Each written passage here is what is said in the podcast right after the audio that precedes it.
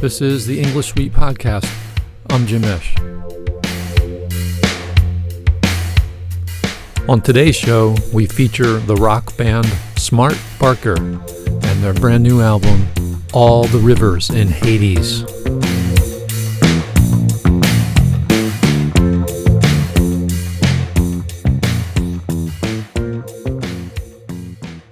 Welcome to the English Suite. This is Jim, and uh, we're joined by two members of the band, Smart Barker, Mark Graybill, and Dan Robinson. Welcome, gentlemen. Thank you, Jim. Thanks, Jim.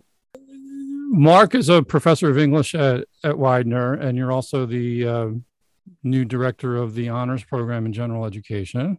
Mm-hmm. Dan is a former English professor at Widener who has retired and moved on to uh, pursue his music career full time. Yep. And I, I, thought for our listeners who may not be familiar with your your band, can you give us a little bit of history of the band because it's it's kind of complex, and I think you've you've been through name changes and all the rest of it. So, who wants to take up the historical angle? Well, we we can break it up. I'm going to let Dan start. Well, uh, Mark and I started playing music together 25 years ago uh, when we were both in grad school at the University of South Carolina. We had a duo called Bert and Ernie, but uh, spelled B U R T O N, Ernie. And uh, we did one gig, Mark, Mark didn't we? one um, gig. It was an Oxfam, um, an Oxfam event, and we we were the entertainment. Were you an acoustic duo? Or was it electric too? Dan played acoustic and I played electric. Okay. That's right. Yeah. yeah. And uh, but most of the time we just kind of sat over at Mark's place and made up funny songs. Some of them are still real gems that I go back to again and again. Well, and then and then I, I think I well I we we finished a you finished a, a year ahead of me. no, you finished a year ahead of me. I finished yeah. a year ahead. So I I got a job at Widener, and then a couple years later, Mark got a job at Widener as associate provost, and we just decided to play again. That's when we formed Milton and the Devil's Party, and we did that for a while, about ten years. We made three albums as Milton and the Devil's Party. Nothing. I mean, we had kind of a, a a rise in popularity, local popularity. We, we were on a couple of different labels, and then pretty much it just kind of uh, fizzled out. We got tired of people not understanding the name. People tended to think we were a heavy metal band or possibly Satanists. um, or if they understood the literary reference, a lot of people just seemed to sort of resent it. um, so I think at our, kind of our, our lowest point, uh, Mark and I decided to kind of rebrand and change the name. And so we became Smart Barker, and that name has some significance, but we're not going to talk about it. Well, I, I will say Dan's right. There is a, there is a backstory, but I think the the thing I like about the name is that it's it's much more open to interpretation than Milton and the Devil's Party was. I, I think it rolls off the tongue better than Milton and the Devil's Party. It's it got assonance. the, it's got the assonance exactly, mm-hmm. but you know it, it's it's it it lends itself to pithy responses when you're asked to explain. Like I always, the few people who've ever asked me, I'd say it's it's it's about it's it's a reference to my dog. Mm-hmm. he's, he's a he's a clever little fellow. He's a clever pooch, right? Um, but also I, I think it fits us because I, would like to think that our lyrics tend to be on the intelligent side. And but and yeah you know rock music it's you know we're carnival barkers also. I mean rock mm-hmm. music is is uh it's it's it's not to be taken that seriously. But there are other other ways that you can spin the name. So i, I like the name. I mean the original name milton and Devil's party we you know i thought was a pretty hilarious joke and, and had multi layers of uh, uh, humorousness to it, but uh, mostly people didn't get it. And it was also hard for, to remember. I mean, you know, there were many, many shows where we played and the name was never presented correctly. I think we were Milton and the Devil's Family one time. Um,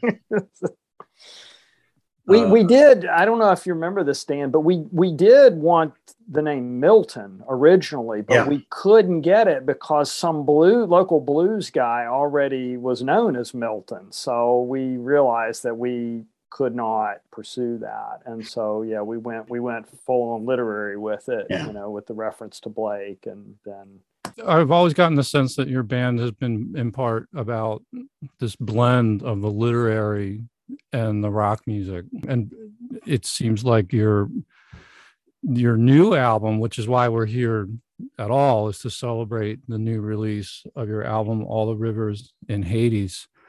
It, it seems to be continuing that theme where you're blending, you're weaving in some literary consciousness with your uh, your your rock music.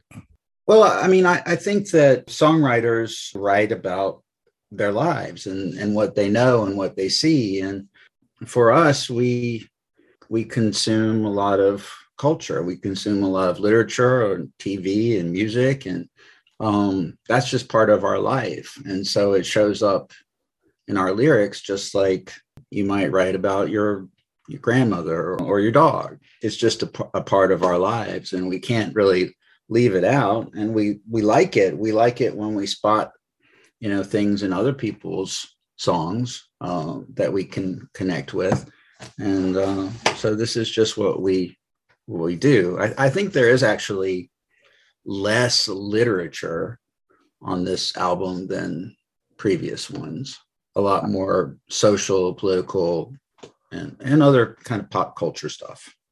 Yeah, I would I would agree with that. I but I, but I also think in some ways it's it's our most intertextual record uh, because there's a lot of references to well, you know, there there are multiple references to the Smiths, which are a band that are a big influence on both Dan and me. And one of the things that we bonded over uh, way back in the Bert and Ernie days. And but then there there are all kinds of other I'd like to think interesting um, you know strands of of culture as dan sa- says uh, being being threaded in. And so yeah it's the literary references are are you know maybe are a little bit in, more in the background although all the rivers in hades is that's that's that's pretty literary.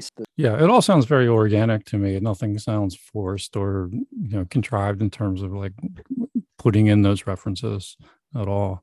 Uh, you mentioned the Smiths as an influence, and I, I was going to ask you. That was a band that came to mind as I was listening to the new album, and I I also hear a lot of REM. I, I Mhm. just that very strongly kind of getting that vibe. But are there any other influences that you want to acknowledge? the rem's probably my fault because i mean i play like peter buck and i even you know uh, almost all of these songs feature a black rickenbacker it's just like the one Pete, peter buck you know is famous for playing um, Yeah. I did. I did have a. We we made a couple of records with a great producer named Brian McTeer, and and I remember he he once said that Peter Buck plays a lot sloppier than I do, and I've carried that with me ever since. Is like I needed that to help me feel like I'm not just a, a Peter Buck uh, ripoff. Uh, Well- so I think I'm a little more delicate than Peter Buck is. But I mean, I think that uh, Peter Buck is kind of at the at the front of your cerebellum, um, but Johnny Marr, I think, is is a kind of influence that adds a little bit of that refinement. But you're also Mark. You know, you are the guitarist that I have always wanted to have. So I encourage you to keep making those kinds of sounds. I, I I'm afraid I can't really do anything else. a one trick pony. And plus, you know, as I'm the bass player, so I mean, if I started playing like REM's bass player, nobody would recognize that as REM, you know. So I kind of think, I mean, I used to run away from the Elvis Costello comparisons, and I don't think he's really a very relevant one, but it our the sound of our band would be something like uh, if Elvis Costello were backed by the Smiths instead of the Attractions, you know, because I, I will add that as far as influences are concerned, Colin Moulding from XTC, the bassist from XTC, was very much on my mind making this record because this was the first record that we made where I didn't have to worry about singing and playing bass at the same time. Because, you know, we don't play out anymore. Um, but our previous albums were all born out of pretty heavy duty gigging. At one point, we were playing a couple of times a month, which is heavy for us. I had to consider, you know, can I play this and sing it at the same time? But for this one, I just said, why bother? So I I completely divorced my role as as lead singer from uh, my role as bassist and just did whatever I wanted to on bass. And and I, I thought a lot about Colin Moulding as an influence. I'm glad you reminded me of XTC because I, I was thinking that as I was listening to your new album too. Um, I can hear XTC in there. Absolutely. That's good. Thank you. Yeah. yeah. That makes um, us, you probably have no idea how happy that makes both of us. Let's talk a little bit about the new album and the songs and the themes. I what one thing I liked about your new album was it feels like an album. Like the songs really cohere and the way they sequence from start to finish. It's not just a set of songs, it's a set of songs that seem to be very well stitched together. And there's thematically there's a lot of consistency too. Mm-hmm. And I mm-hmm. get the feeling like you're all not happy campers. Like I mean look look at some of the song titles. The future sucks, world weary, happy planet, which is not so happy. That's another planet, right? There's right. another planet that's the happy planet. You're right. We're not on that happy planet. Yeah. And that fascist feeling, lube up your guns and so forth. So you can kind of get the idea that like all is not well in the the, the zeitgeist. And I, I, feel like you're responding in these songs to the world that we live in, like very much Trump era and everything mm-hmm. else that's been going on. So I just thought, were when you were writing the songs and producing the songs for the album, were you conscious of trying to make that kind of record, or did it just sort of organically emerge, like as one song followed another? Well, I'll, I'll, I'll let Mark talk more about the themes, but I'll just say I'm I'm gratified to hear you say that it coheres because Mark Mark sequenced the songs, and Mark had a lot of um, say in what songs fit this record. Um, but this was also the first album I've ever produced, and so it, you know, I I tried to give it a sonic cohesion in terms of the kind of um, sound design uh, of of the record. You know, this is our pandemic record, uh, although it's not about the pandemic, but it you know the pandemic is in the background. It's, uh, but but but even though it's our pandemic record, it it these some of these songs uh, well predate the pandemic. I mean, the future sucks is from 2017. We're Not Alone is from that same uh, period. Blew Up Your Guns also from that. So early Trump years. Then there was a kind of a hiatus, I think, uh, where we weren't doing a lot. And then the pandemic happened and we've needed to do this, right, for our own sanity. This is the first record. So Dan said this is the first record he's produced. This is the first record where I wrote any songs. Um, I I co-wrote uh, four songs, uh, and World Weary was really the one that I think kind of sparked the record. It, it was Pat Manley, who uh, also has a Widener connection. He's an English graduate, 1999, I believe. And I reached out to Pat with with some music and asked him if he would collaborate. And he immediately, like the next day, got back to me with this vocal hook, you know, World Weary. Uh, and then later on sent me more lyrics and I added a few lyrics and and uh, it, that really was the the jet fuel that kind of uh, made the whole project then take off.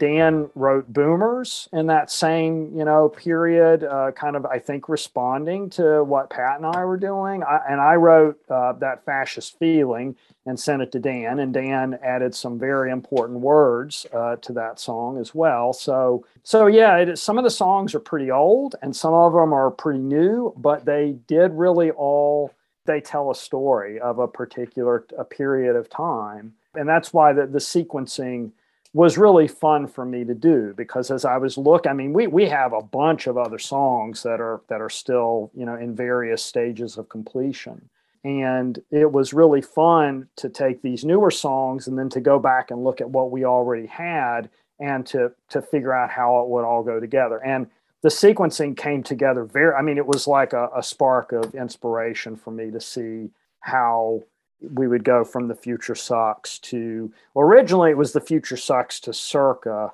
which circa is a really old song and i'll let dan talk about that i mean he, dan wrote circa before i even met him um, Yeah. but then the song another hope was was the very last one uh, Hmm. to be added and um, it- you know so it you know I, I guess it's uh, appropriate that it, it's the last song on the record in that in that way too. Yeah, well, circa, oh, well, it's called Six Years, uh, parentheses, circa 1993. Uh, but we've always called it circa. We used to we used to play it in Milton and the Devil's Party, but it actually does date back to 1993. um, so it, it's a, it's an old song, but I, I mean I, I don't I mean we've always we've always planned on bringing it back and you know record making a kind of official version of it, but there's just something about the feel of this record that made it seem like that song should go on it.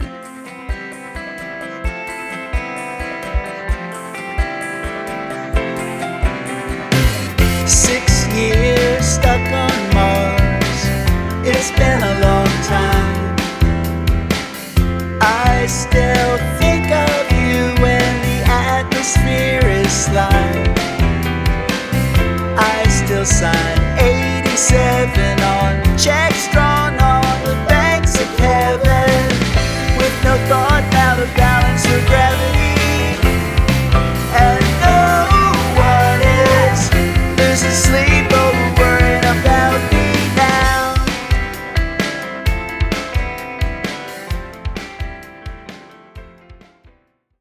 I mean, the song is kind of in the category of relationship song, but it would be probably the only one on the whole record.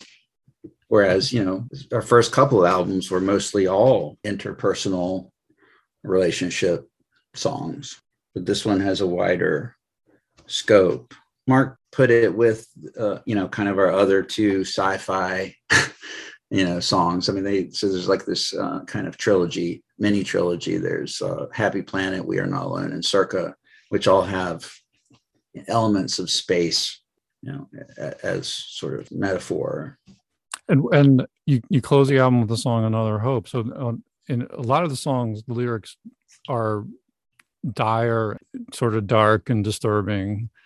And uh what is the what is another hope? Like I, it, it's appropriate that you would end the album with that i think. I have another hope.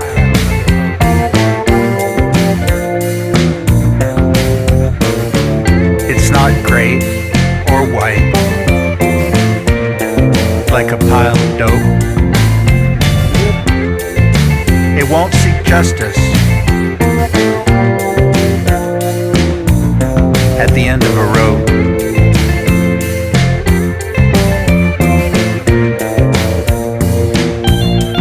And though its shape is not yet fully in sight, I know whatever it is, it writes.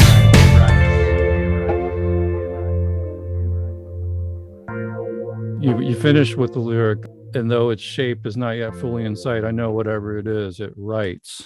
So is that what does that have to do with hope?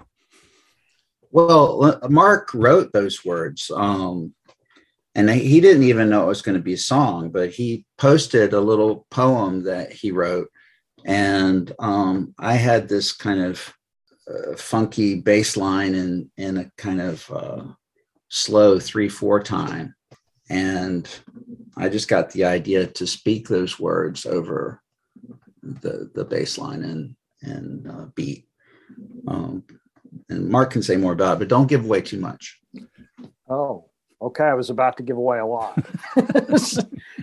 uh, all right. Well, at, at the at the, I, I don't want to upset my my my bandmate. Um, I, I, let me just say this: the, the I woke up one morning and it was it was uh, a, a morning, the morning after a, a big event and a somewhat right. hopeful event in American history, in my you know in recent history, and I I had this poem pretty much uh, come out like I immediately wrote it down. I had dreamed part of it, and I added a I had to finish it, you know, in a conscious state, uh, and I posted it on Facebook, and then and then I I I got some likes, and we all know how important the likes are, and. Uh, and but then but then Dan saw it and and he said, "I let's make a song out of this." And I was very skeptical, but uh, it speaks to how unpredictable creativity can be. It's the lyrics were were really a product of my unconscious or my subconscious, um, and and yet and then Dan had this piece of music that he had written, you know, which um, was in a very another very a, a, different context. So it's really kind of an interesting combination of the of the the intentional and the and the conscious with the unconscious, and and it it, it yeah it I'm glad that the the record ends with with this hopefulness because, as you point out, there is just a lot of darkness, uh, and I'm not the most optimistic guy in the world. So it's also ironic that that those lyrics would come out of me. I, I would just add the the the darkness of the themes and the the anger and the angst that, that's that's sort of in the grooves. It's it's it's married to this sort of jangle pop like like i'm not saying the music's upbeat but it's it's like uh it's a it's a fun record to listen to mm-hmm. you know what i mean it's not it's not a downer it's the, not goth yeah yeah right right yeah. nine well, inch nails or something you right. know it's not it's Industrial. it's not it, it's um it's an interesting marriage between lyrics and music that way well our second album uh, how wicked we've become uh, is our like kind of biggest widest release because we were on a, a, label and it had big distribution and it got some press. And it's a pretty dark album and and one reviewer uh, coined the phrase uh, jangle noir to describe our sound. Um, so i, I kind of like that. I like that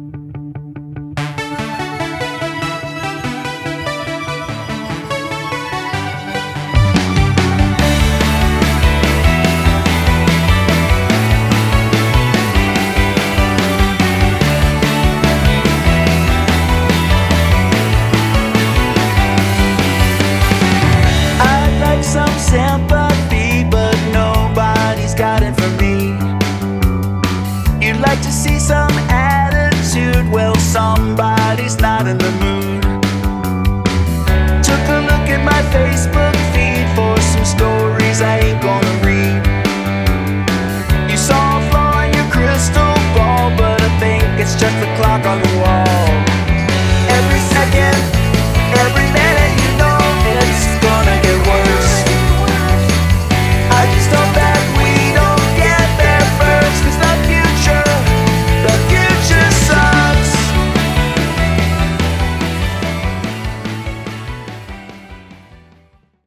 Have to say that the J. I, by the way, Jim, I, I really appreciate your picking up on that. That the, the marriage of you know sort of dark uh, lyrical content and somewhat uh, brighter music. But I, as I've gotten older, the, the term jangle has begun to wear on me a little bit um, because it's kind of the go to to describe the kind of guitar playing that I do.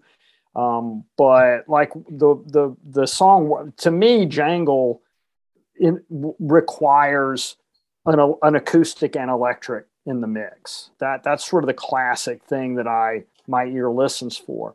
And we really we have some of that on this record, but like World Weary, which I think is a song that people would immediately call jangle pop, doesn't have any acoustic guitars on it. I have to say, like it it has a strummy electric guitar and it has arpeggios. But I, you know, Dan used the the word uh, chimey to describe that the sound of that song. And I, I, like somehow I like chimey better than jangle. It's it's less tired as as a mm-hmm. as a mm-hmm. descriptor. But having said that, when people think of jangle, they think of REM, they think of the Smiths, and and I'm perfectly ha- I think we're both perfectly happy to be, you know, in in that company. Yeah, to my ear, those two, those first two songs sound like singles to me. The Future Sucks and World Weary could both be singles. Well, we did release an earlier version of The Future Sucks uh, a year ago, just before the election. So it was a single, um, and it had a a B side, which is our uh, cover of the theme to the Incredible Hulk TV show, uh, which on Spotify is our most streamed song in in, in our history on Spotify. Um, so in that sense it was a single but yeah but now you know now we've got 13 of these songs and i guess whichever one we feature on a daily basis is the single for that day. We why not uh, the local internet radio station actually played we are not alone yesterday yeah. Um, and so, uh, and that I don't think you know that's definitely not Jangle. And by the way, I have to I have to plug that song. I think that is one of Dan's very best uh, vocal melodies, but I also think it's one of his most um, poignant lyric lyrics, like concepts.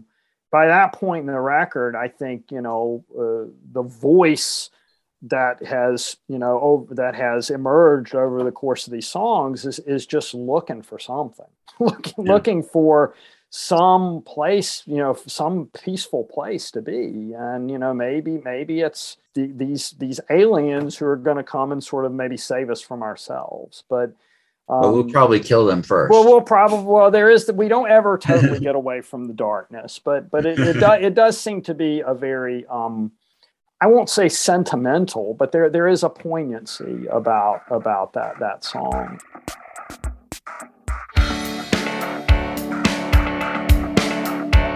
We all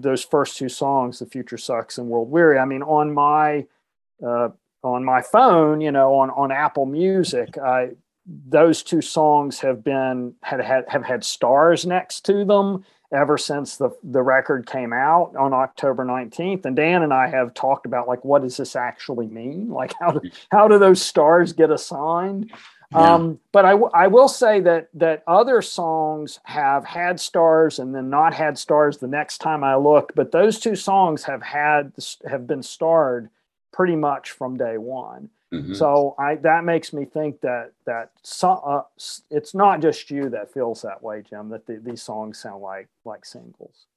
So let's get into a little bit about how how you made the album because it was you were this was during the COVID lockdown phase, and I I assume you you made it all at home. You didn't go into a studio. You had you it was a home studio project, correct? Yeah. Well, I um, well, I uh, I worked closely with our drummer um, to to come up with the parts, and um, you know, made sure that the the drums were all rhythmically interesting and could um, go well with some cool bass lines. I'm really proud of the the rhythm section on the record, but uh, I mean, you know, some of them like you know, Mark gave me a demo for uh, World Weary, and he had done it to just a kind of drum machine on GarageBand, and um, I just sort of built a, a new rhythm section around that, and then he redid his guitar parts um, at his house on top of the rhythm section that I created, and I continued to edit the drums and bass and other other things, and um, that's kind of how we did it is back and forth You just traded files back and forth. Yeah. the multi-track files. Good old Dropbox. I you know I want to I want to mention Pat here again uh, Yeah. because Pat Pat's I sent this demo uh, which was just uh, two guitar parts, uh, a, a, rhythm guitar and then the the arpeggio part. You know with with a drum pattern from GarageBand, very simple. And I sent it to Pat, and then he, you know, sent me files back to me with some singing over top of it and then we you know he we it kind of and then dan as he said sort of uh, you know created this you know worked with the drummer to create this rhythm section. And but i but i i want to you know give a shout out to pat's vocals because most of the of the background vocals most of the vocals on that song are pat. The lead vocal is pat and most of the background vocals are but dan is in there too. But I was really impressed with the way Pat fleshed out the vocals uh, with Mhm. these, you know, multiple parts. Um, Mhm. And it's, I've always wanted to make a record like that with lots of of, of harmonies and, and stuff, and I'm hoping that's going to be a new direction for us, you know, and in, in, on future records. and and we should also say that um you know we have had some good good harmonies on our previous records pat is a big presence on our first album and uh, he does some work on our second album and co-wrote with me i think one of the best songs on that album. Then he was doing his own thing with his own band for the third album. Uh, but now he's kind of back back in the fold. Uh, and uh, uh, our our previous drummer bob did some great backup vocals on previous records. But also i want to say stephanie davis who is also a former uh, widener student she sang on our our third album you must contribute brain did some great work on that. And then she did some amazing work on uh, two songs on this album mysterioso and uh, we are not alone. She's a she's a brilliant singer and a brilliant arranger of vocal parts.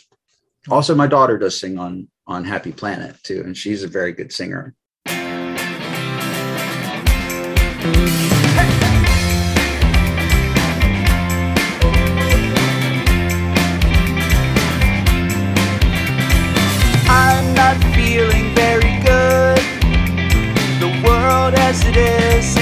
it disgusts me. And people who dream are not welcome here. And people who love are not welcome here. So I'm not feeling very good at all today. That's great. Where can people listen to your album?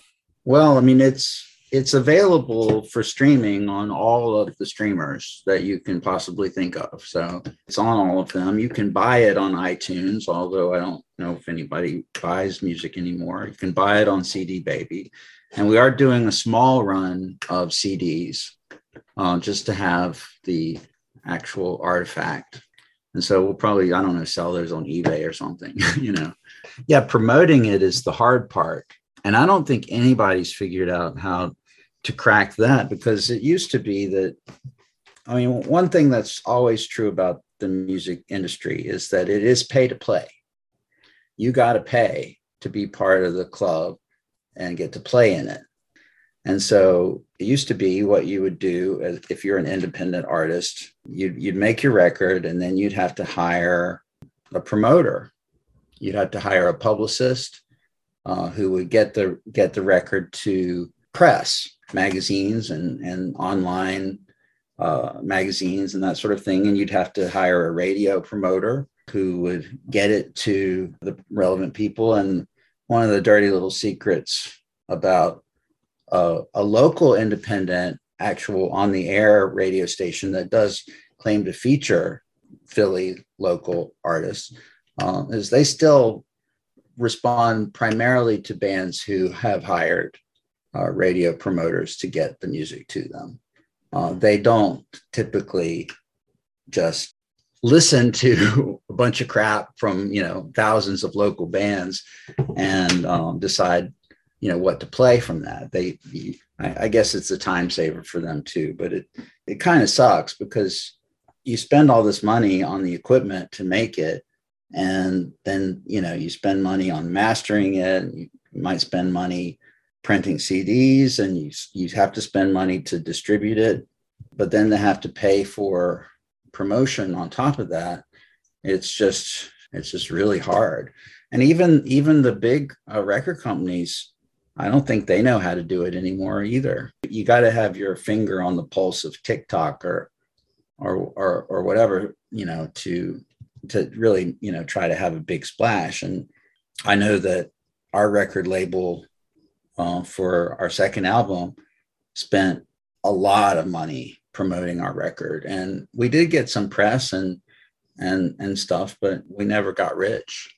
Uh, we never had a, a, a strong enough national response to justify touring. For this record we're not able to spend that kind of money because we're not a label but it, spending that kind of money may not even be worth it we just decided to you know, put it out there. I'll buy some Facebook ads, you know, and, and hope, hope word of mouth helps. But the promoting part of it is really not fun. It's really a drag. It's really demoralizing. So we're going to focus on the fun part and just make another record. And so sometimes you have to depend on the algorithms too. Like oh yeah, they're, they're like the new gods.